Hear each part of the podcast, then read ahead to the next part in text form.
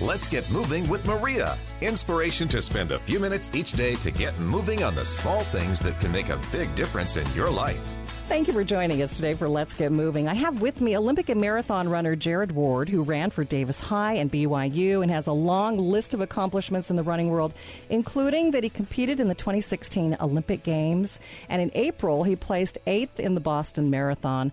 Uh, Jared also has a master's degree in statistics from BYU and teaches statistics at BYU as an adjunct professor. And thank you so much for being here today. Hey, thanks, Maria. It's fun to be in studio. Yeah. Talk for a minute where it's cooler than it is outside right now, right? Talk for a minute about the Boston Marathon. You just completed that with a personal best. Talk to me about what happened there. Well, it had been a long time goal of mine to run uh, sub 210 in the marathon and uh, and Boston this year just presented conditions that were good enough for that time.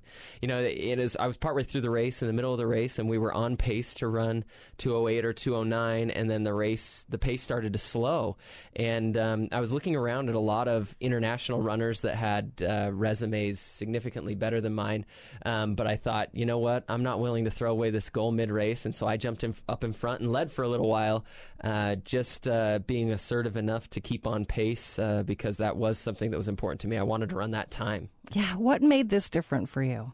You know, um, training was good. We, my wife, uh, delivered our fourth baby in January, which is three months before uh, the Boston Marathon. So I was a little bit worried about training. I thought, you know, we have four kids now, and I'm going to be training from home and, and helping out with the the crew. And I was teaching a class at the same time, and uh, and thought, I don't know how this training's going to go, um, but it actually went really well. I bought a treadmill and put it in my basement, and probably did 30% of my mileage on a treadmill while I watched my kids play around on their gymnastics equipment and and I really just stayed healthy. I think um, I think being consistent and healthy uh, is something that I've uh, I've learned is important, especially as I get a little bit older.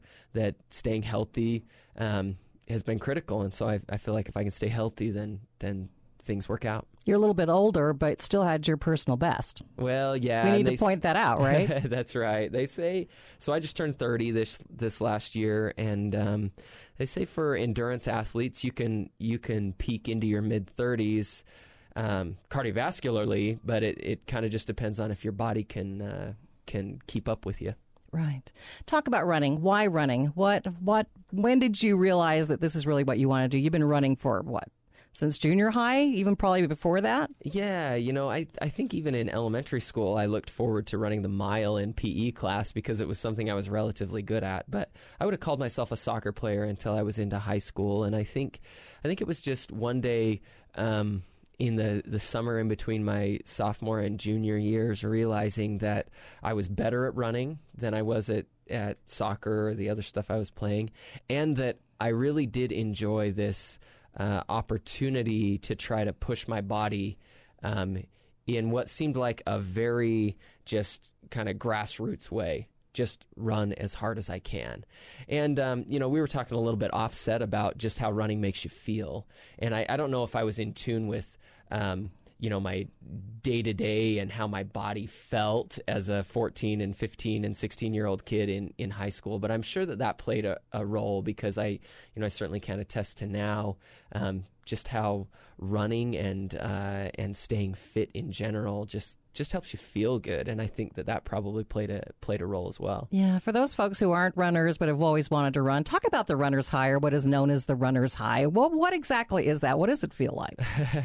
Well there, there's a couple of ways that that i feel it. I mean one way is when i you know you kind of got to get over a hump. And so if you say okay i want i want to be a runner. I want to experience this runner's high and you you say okay i'm going out today for a run you're probably not going to feel it today. You're probably just going to be sucking wind and and feel like running's kind of because anything new you start is difficult. Yeah and, and there's it, right? a there's a phase in period and it's going to take two or three weeks of you deciding you're going to be consistent enough to get to that point um, before you're going to feel anything. But this is this is where i feel the runner's high. I feel it when i start to get fit and i'm in the middle of a run thinking, I am running pretty fast and I feel great.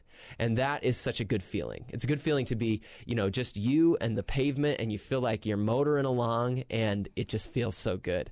Um, but I think some of it also happens when you're done. You finish, you get back home, you go inside to your hopefully air conditioned house if you're running in the 90 degree heat of Utah right now, and, uh, you know, you lay down on the ground and think, yeah, I did it and uh, and you just you know the there's there's some chemical things that happen. There's endorphins and and other um, stimulus that's going on inside your body, but you just feel good, and um, and that's what makes a difference for me. Right. You are here because you're going to be running in the Deseret News Marathon. Not actually running the marathon, though. I understand you're going to try some speed things with the 10K. Yeah, yeah. Try a little speed, right? Yeah. Talk about the Deseret News Marathon just a little bit because uh, the dynamics of that has to be a lot different than, say, the Boston Marathon. Oh, sure, sure, it's different, and and you know you you know you're gonna um, you're gonna be hard pressed to compare any marathon to the Boston Marathon in terms of um, scale and excitement and uh, and kind of the grandeur there, but the Boston Marathon is different than probably any other marathon in the world in a number of ways. Um, but uh, but the Deseret News Marathon has its own unique niche here in Utah, and I think when you're looking at um, cool opportunities for big races in Utah that boast a scenic tour of kind of the mountains coming down and then uh, into Salt Lake and then the streets of Salt Lake. Um, the the Deseret News Marathon is a pretty incredible course, and it you know it follows along the the parade route as it gets down towards the the the finish line. Um, and it's been a fun part of my running journey. I, I mean, I, I have memories of running the Deseret News 10K when I was in high school, and um, and Bob Wood was organizing a high school challenge of Team Utah versus the the Team USA, um, bringing in some high schoolers from outside of the state and then high schoolers from inside of the state. And um, I don't know. I think you know it's I don't get a lot of opportunities um, to run on this type of a stage, a really a big stage in Utah, close to where friends and family are, and, and I have the opportunity to kind of run in front of my home crowd. And so Des News, uh, Des News races are, are an awesome opportunity for that, and I'm excited for them.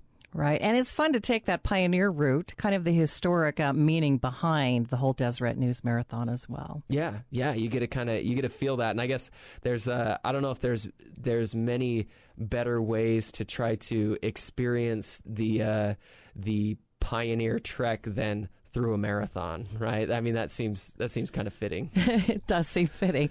Talk about the crowd for a minute. Uh, you mentioned it's not like the scale of the Boston Marathon. Still, like hundred thousand people turn out to watch the Deseret News Marathon. And what is it like?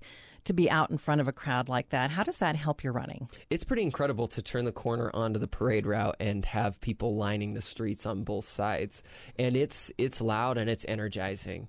And uh, and that does make a difference. We we talked about the Boston Marathon a little bit earlier, and and um, when I uh, jumped up in front and led for a few miles there, I led through the Wellesley Scream Tunnel, and um, and it was loud and electrifying and um, and it does it does something for you when you're running to to feel that energy and I think it fuels you and gives you an opportunity to draw on some of the crowd strength as you're trying to push your body to the to the max and um, and you really get that opportunity here at Deseret News. Right I think about the heat, though. Our temperatures are climbing here. How do you prepare to run in such high temperatures? Well, fortunately, they start these races really early in the morning, and in the desert, we get that cooling effect. Uh, um, so it's it's not quite as hot. Um, but as the sun comes up and um, and uh, gets higher in the sky, it does get hot. And I think the main thing that we need to do is focus on fueling during the race. So we need to be we need to be drinking and hydrating throughout the race, and and it becomes critical.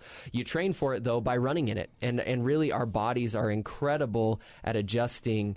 Uh, to to heat and retaining more water and more plasma, and so I mean it takes about seven to ten days of it takes about seven to ten days of running in the heat uh, for your body to adjust and um, and be a little bit more prepared for that. Right. Uh, your tweet from the Boston Marathon about your all time best also said it was hard and fun. It is hard. Talk about that for a minute. Is it worth it? Well, you know, I remember being asked that question um, right after the last Olympic Games by a reporter when we were talking about all the sacrifices that my family had gone through to get me there to the start line of the Olympics. You know, meals in uh, hotel rooms that my wife was cooking out of crock pots as we moved around trying to train at altitude and um, and things like that. And I remember wondering if it really was worth it. And I don't remember what I answered the reporter, but I remember like it, it almost had me second guessing what I was doing with my life and wondering if it really was worth it. And then it hit me that it really was worth it for the things that it taught me about myself. I learned that I could push through things that I didn't know that I could. And I had race experiences where in the middle of the race I thought, I don't know if I can do this. And then I would do it. Or I don't know if I can do this. And then I would remember you know, there's friends and family, uh, you know, mom and dad and and wives and coaches, not wives, one wife, um, but my wife and my kids and coach that really sacrificed to make things possible for me to run, and I wanted to uh, run my best as a reflection on their sacrifice for me, and it, it taught me something about doing my best uh, as a service to those who have invested in me. And so there were experiences like that through the Olympic trials and through the Olympic marathon and in, in other races um, that I've run that have made me think it is worth it. Um, not necessarily because someone puts a medal over my neck when I finish, but because I learned something about myself that's going to translate into into all aspects of my life. There are folks listening who may not want to run a marathon, but may want to start running. What what is your advice to them? I mean, no matter what their goal is. So my advice to any, you know, and I, I coach athletes in this online group, and um, and with our team, my advice to new runners is to be patient and find something you can be consistent on. I think you know what what kills a lot of people when they get excited about this new goal or some new exercise program is that we go in a little bit too hard too soon and we either get injured or we get burnt out and we end up on this roller coaster of okay, I'm getting back to it and then I'm broken and then I'm getting back to it and then I'm broken and that roller coaster of up and down really doesn't give us the long-term growth or the sustainability to do something really incredible. And so I would take a gradual approach and say, you know what, what can I sustain right now? And if it's running every other day or if it's doing some run walking, um, start with that. And then as you prove to yourself that you can do the program, the the the entry level program that you've started on, then add something to it. But be gradual and make sure that we're um, we're increasing at a rate that our body can keep up with and we can stay strong through. Okay, so set a realistic goal. Yes. Be consistent with it. Yes. And think about it in the long term. Hey, that was a pretty concise way of saying it. How important is it to set a goal? It's uh, I think it's critical to have goals and to set goals. Um, and uh, but they can also be nerve wracking, right? I mean, when we set a goal, that's kind of putting ourselves out there, and I think some of us get discouraged of setting goals just because it does add pressure. Um, and I had a I had a sports psychologist at BYU named Craig Manning that I worked with, and and Craig would say, a goal needs to get you out of bed in the morning, but not be something that's so significant that it makes you nervous or anxious.